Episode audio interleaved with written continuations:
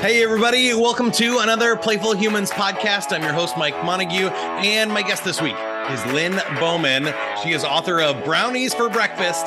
We're going to be talking about playing with your food. I am super excited about that. You can find the book on Amazon or you can go to her website, lynnbowman.com. I'll put that in the links below and sign up for her list there where you can get more information. If you would like more info on Playful Humans, ideas to be more creative, help adults rediscover the power of play, or just meet some other cool, playful people, go to playfulhumans.com and uh, take a personality quiz, join the club, do whatever you need to do there to have more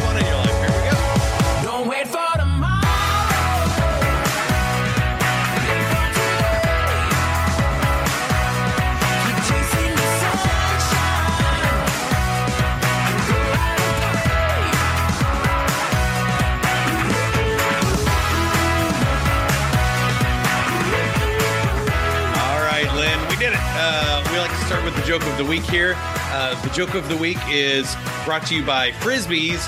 I was wondering why this Frisbee kept getting bigger and bigger, and then it hit me. Uh, okay, here's the official joke of the week. This one's for you. Uh, I just finished writing my book on penguins, and my publisher said it would have been much easier if I had written it on paper. Yeah. All right.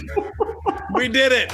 Uh, I guess let's start and just tell us about your book, Brownies for Breakfast. You had me at the title. I don't need to know uh, really anymore. I'm already sold, but I'm guessing there is much more to that. Well, there is more to it. It's it's actually, Mike. It's the the subtitle is a cookbook for diabetics and the people who love them. So, uh, and I'm a big believer in food being beautiful and fun and interesting and easy and fast and cheap, all the things. So, um, and I'm a granny, so I get to do that, right? Uh, I know stuff. Yeah, Yeah, and like and, all grandmas do. yeah, uh, I'm all about it. And so the book is for people who thought maybe being diabetic or wanting to be healthy meant not having wonderful treats or great food, hence the title. And um, I think everyone should be able to have pink frosting and sprinkles when they want. Right? Uh, yes. Yeah. So so I wrote the book because nobody else did. So there you are. I had to do it. It was up to Yeah, me. uh, well, I'm excited to to dive into it a little bit. I think I've been struggling a little bit, probably like most people in our our culture. I go up and down with my weight, and I can do a crash diet and starve myself for months and, no. and lose 40 pounds. I've lost 40 pounds at least three times in in my uh, life here, but um, but I always feel like that's not sustainable. Like not having brownies for the rest of my life is not realistic. It is Right. absolutely not realistic. And so the whole idea is to stop eating crap, eat good food, real food, mostly plants. There it is, whole answer. but I but I did it in a book just so it would feel more official. Uh, Yeah, well, I think we should also clarify the brownies you're talking about are not like a, a store bought gigantic No. brownie uh, No, from the- Starbucks, right? The caveat is that you have to make them yourself or have your grandma make them. Uh, you bake them instead of frying them and you make them out of good ingredients. I tell you exactly what. It's easy and it's not expensive. But then you can eat donuts all you want. And the thing is, then if you eat one or two of these donuts, your body goes, okay, thanks. That was great. That'll do it um, as opposed to certain kind of drive-in donuts, let's say, that are designed to keep you eating. So, which is yeah. a real problem. Uh, it is a, a real problem. And I think before I do want to ask specifically about the diabetic part, but I think um, I love your approach to food and that it being playful and that people should have sprinkles and, and Yeah. donuts. When did you start playing with food? And have you always loved to, to cook and do this, or was this something that uh, you found along the way? Well, kind of, yeah. And it's a it's a survival skill. I mean, Mm. you know I, I didn't have any money and i needed to eat. And and so the way you do that is you figure out how to make good food from inexpensive ingredients and do it fast. And then time went on and i became the mother happily of three kids but then i was a single mom. So now it was boy howdy i had to really get good at putting it on the table making it happen fast affordable and then I also had the joy and the responsibility of teaching kids how to be part of this whole process, which I find now parents don't do so much anymore. Speaking of play, and at our house, shopping was play because we had to do it together, right? So, okay, kids, we got a scavenger hunt here. Find the cereal with no sugar in it, of course, which was impossible. Um, but they they learn very young to read the ingredients and to find things and and so on. And um, i i find that that's a thing that needs to be taught a little bit now. People people have gone away from cooking their own food. They're driving through they're buying it in a box or a bag or whatever. And uh, and so everybody's fat. And there is a huge epidemic this isn't news to you of diabetics and it used to be called adult onset diabetes, and now kids are diabetic, type 2 diabetic with Yeah. it. And it's just, it's nothing more than food and movement. That's what it is. So when you th- so that relates to play in a very distinct way because we've always associated food with fun, with celebration, with play. But I would like to convince folks, not easy, that it doesn't have to be full of sugar and grease to be celebratory and fun and delicious and easy and familiar and all those things. So Yeah. it's food culture in a way that we've lost our food ways.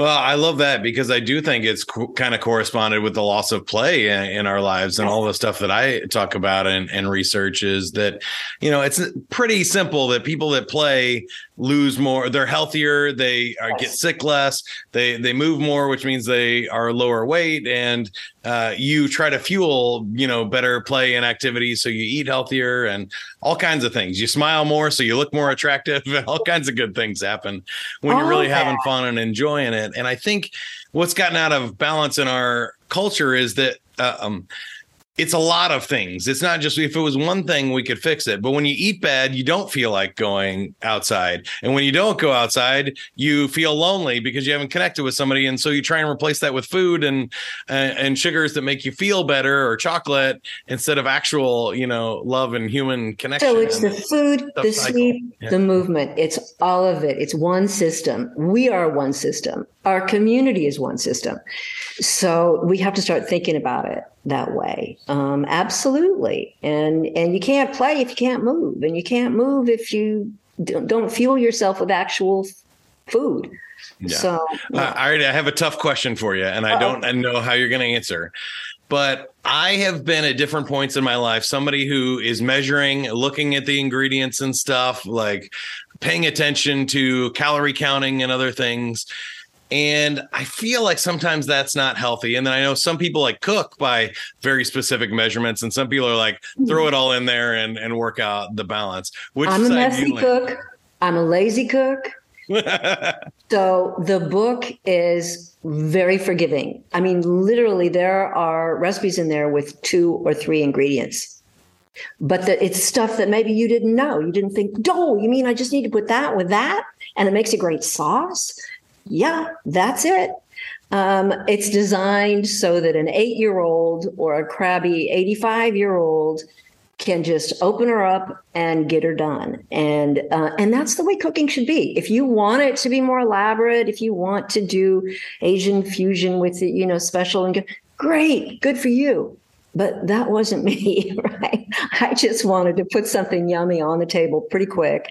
And and i spent a lot of my life highly budgeted let's say so so i'm frugal by nature and and i don't like the idea of food being out of reach to Yeah. anybody I mean, good food should not be, is not out of reach to people.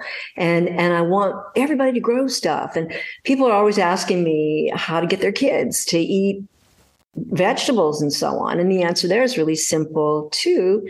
Kids eat what kids grow. And Mm. kids eat what kids cook. So when you involve kids in food and what it is and where it comes from and put some seeds in some pots and just, you know, kind of make it happen yourself, it's like, cool, a carrot, you know, and then you want to eat it. So, uh, and, and I think that's also, there's a kind of a spiritual and playful aspect to that. Food is fun. I mean, it's interesting, right? And it's beautiful. Well, that's what I was hoping you'd say. I think the process of cooking is fun, especially with Yeah. your your kids and and family. And it shouldn't be work. It shouldn't be measurements and data and and science. And I, I feel like a lot of our things in our culture, because we can measure them now, we think we should. And um, I don't think that's true. I think it's much healthier and happier to to kind of play. I'm all about science and data, and everything I've done here is backed absolutely by science. But I don't want to be counting anything when I sit down to eat. I don't want to even, you know, uh, and it's on the table. Enjoy. That's the end of it. Just enjoy. And and if you're eating good, wholesome, plant-based, healthy food, you don't need to measure stuff. You know, if you know some basics, like yeah, bread is a thing I really don't need to eat a lot of, which is, of course, in the book. If you know that that you need to be eating greens two or three times a day, dark greens, then you spend some time going, "Oh, how am I going to do that?" I don't care how many leaves you eat just eat some leaves right and you Yeah. find that if you if you're working to do that if you're working just to include leaves in your diet you you stop worrying about how much they weigh or how big they are. You just think oh boy that's it's interesting. Yeah how am i going to do that? And and make it a game. And it literally is a game. How can i include the best foods in my diet every day? It's not what you don't eat really. It's what you do eat you know and what you eat every day. So i don't measure things. I don't weigh things typically. You know the book has recipes. If you're baking something Yeah, You- for sure. Yeah, you have a a, little more specific. yeah, but they're very forgiving recipes and uh, nothing in there that you need to like do a lot of prep for, blanch things, you know, and then foam things and so on. You don't need any special equipment. You could buy everything at the thrift shop, which is another great way to play. Um, and um, I mean, one of my favorites, certainly. My whole house is decorated, by the way. And and the book has pictures. I was asked by some early readers to include my house in the thing. And Yeah. so I did, which is kind of weird, but I thought, okay, I'll play. And um, I I realized that most everything in my home had been salvaged, you know, or or kind of brought in off the street or repurposed or whatever, which is also a great way to play and fun, um, making new things out of old things. Yeah, I, I love that. All great tips for people for sure. Now, w- one more question on measurement, and I guess we'll transition to the diabetes topic, which is obviously they uh, most people are measuring their blood sugar a lot and being very careful uh, about things. So, um, are you diabetic, or you love someone uh, who is? How do you manage that, and what's different about these recipes than you would find in any other book? Okay, yes, yes, yes. And I have even something more exciting to say, which is, and I'm proud to say, I'm 76 years old as of this recording. And I say that because people have this kind of odd idea of what elders are like, right? Or what aging is like. And diabetes, we were always told it's a progressive disease. I'm sorry, Miss Bowman. It's just not going to get any better. It's going to get worse, you know. And so there you are. And you walk out of the office going, wait, what? Um, and I have known that I was type 2 diabetic since I was in my 40s. I am now no longer in diabetic territory. My blood work comes back right at the tippy top of normal, right at the kind of, but you know what? That beats the crud out of progressive. It didn't Yeah, congratulations on that. you That's good. can fix it. You can do it.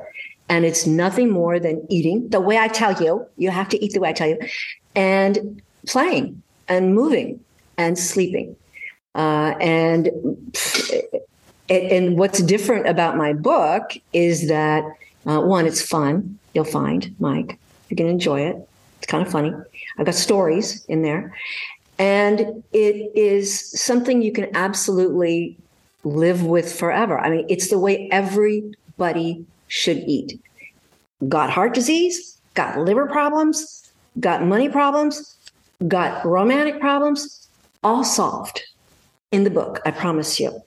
Wow, that's really That is- cool. Awesome Yeah. stuff. Yeah.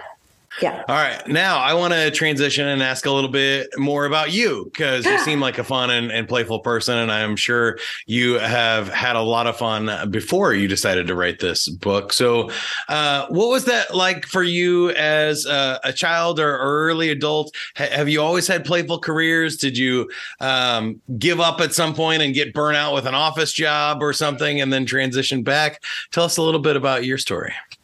It's so long, Mike. you already know I'm really old, right? So uh, I've done a zillion things, and and I'm part of that Yeah. cohort, particularly of women who I graduated from high school in 1964. Kind of an interesting year, the Beatles, right, and all that sort of Yeah. thing. The world was on fire, and uh, Harvard was not co-ed, and I could not legally get a credit card, and whatever I owned, my husband owned etc. I mean, it was truly a different era. So, as women, when we looked at careers, what was we could be a nurse, we could be a teacher, we could be an airline attendant in those days called stewardess, but only if we weighed less than 125 pounds.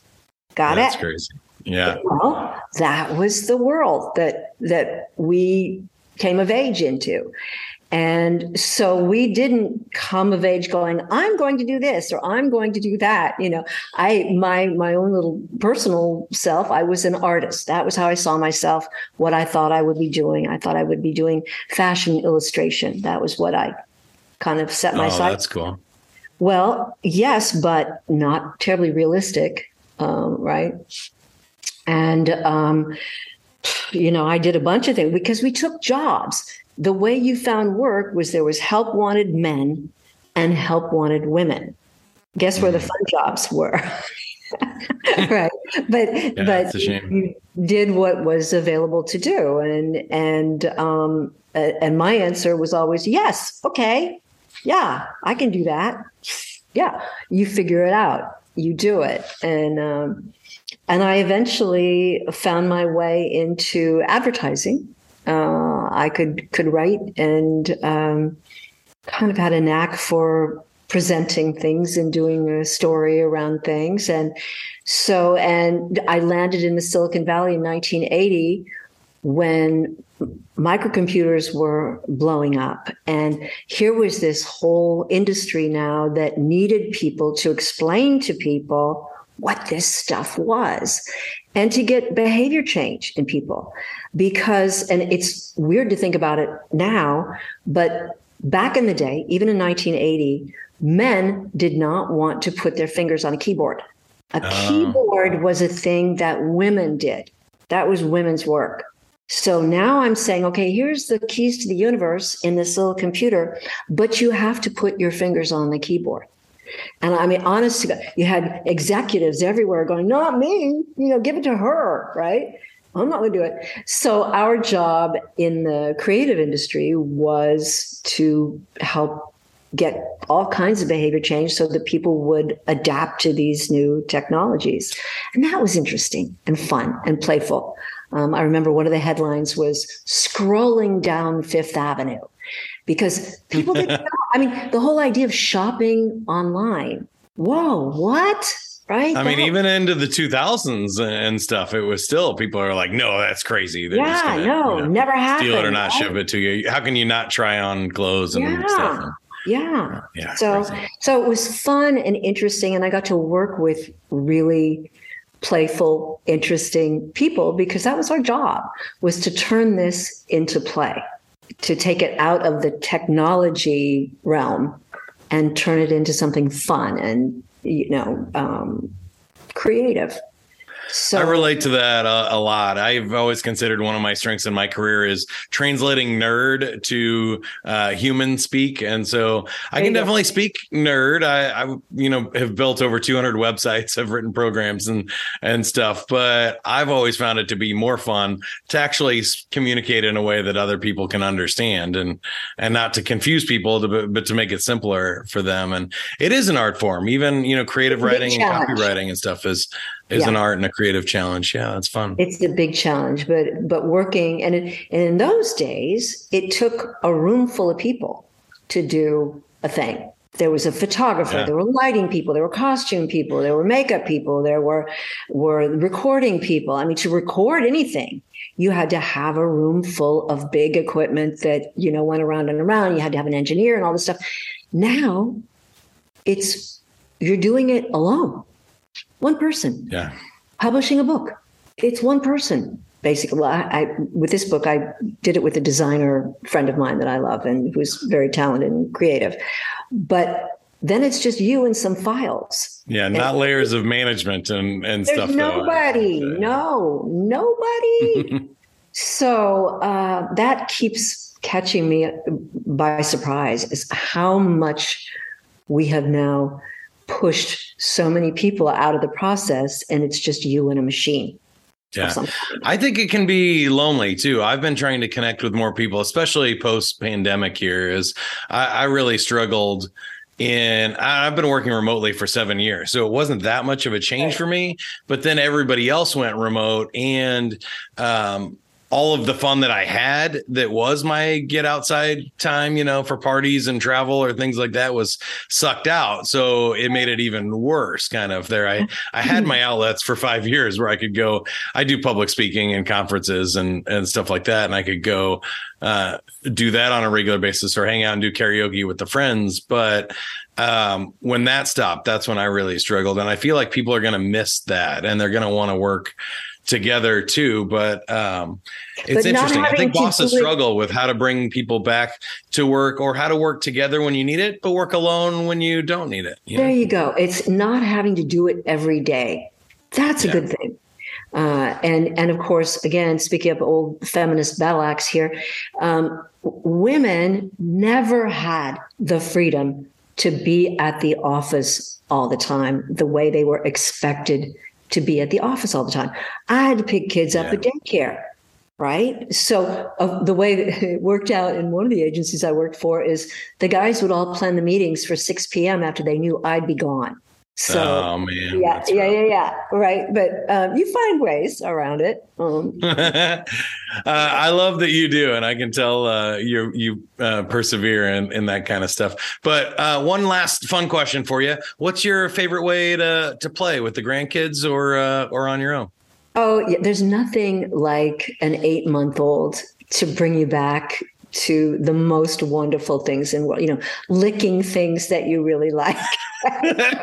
and finding cool things on the floor and rediscovering what joy there is in making motorboat sounds. I mean, nothing better, right? that is a good Oh. one, classic. Oh yeah, and um, my my granddaughter is now fourteen, almost fifteen. So the playfulness sort of shifts in an interesting way, and we have different kinds of play that we do um, involving a lot of snark. I got to tell you, I can give snark as well as take snark, so that's all right. But the little tiny ones, I mean, come on, that's just oh my gosh, it's just It is so great. Never underestimate the power of like peekaboo or a silly face. Like uh, always, good times. Uh, putting things on my my head uh, is usually Yes. a, a winner Yes. with with my nieces and nephews for Yes. sure. All right, now speaking of which, are you ready to play a game? okay. All right, uh, you look a little nervous, but we're gonna do it. Uh, we're spinning the wheel and seeing which game you land on. You got survey says. Survey says I have three questions here. We asked 100 people, so the top five or six answers are on the board. If you get one of them in two out of three, you win. Okay. Uh, name a kind of place where time seems to pass very slowly. Uh, in line anywhere. Uh, that is true. A lot of these are uh, lines. I'll take it, but uh, doctor and hospital, number one, school and work uh, in there, and then uh, church, airport, and traffic. So I feel like traffic and airport are both because of the lines, really. Um, name something like blushing that gives you away when you tell a lie. What gives you away when you tell a lie? But what if you don't tell lies? Okay. Uh, what would give somebody else away? Okay, what would give somebody else away? Um, their eyes darting. Number one answer. There you go. Eyes number one, uh, smiling number two, stuttering, fidgeting, uh, sweating, or uh, blushing. Yeah. All right. Number three, name a word or phrase that starts with the word break. Breakthrough. Breakthrough is on there. Nicely done. That one is number six. We got break a leg, breakfast, break up, uh, break it down, and break dance. Uh, also on there. So you did it. Uh, you win our game. Thank you so much for playing. And you win a free 30 second commercial here for your book. I'll cover the low lying fruit for you too. It's brownies for breakfast. You can buy it anywhere you buy books or go to Amazon. The link is in the notes below. Lynn's got uh, the book cover there. And go to lynnbowman.com and sign up for Lynn's list if you would like more information or keep in touch with future projects of hers. Anything else you want to add for uh, the book or yourself? Oh, I just I, everybody should think seriously about having more fun with food. Uh, eat joyfully. Think about it as being the best play all day is sitting down to a donut with pink frosting and sprinkles, or a brownie, or um, just having some silly fun putting color on your plate and making faces with your deviled eggs. And, you know, food is fun. Food is really fun.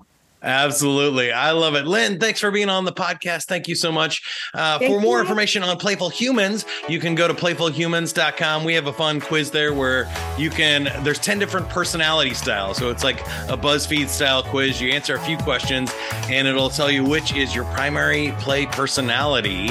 And you might be an athlete, you might be a puzzle solver, you might like social settings or joke telling, uh, all kinds of good stuff that you can discover about yourself and then get a few tips uh, about how to make the most of it in your life.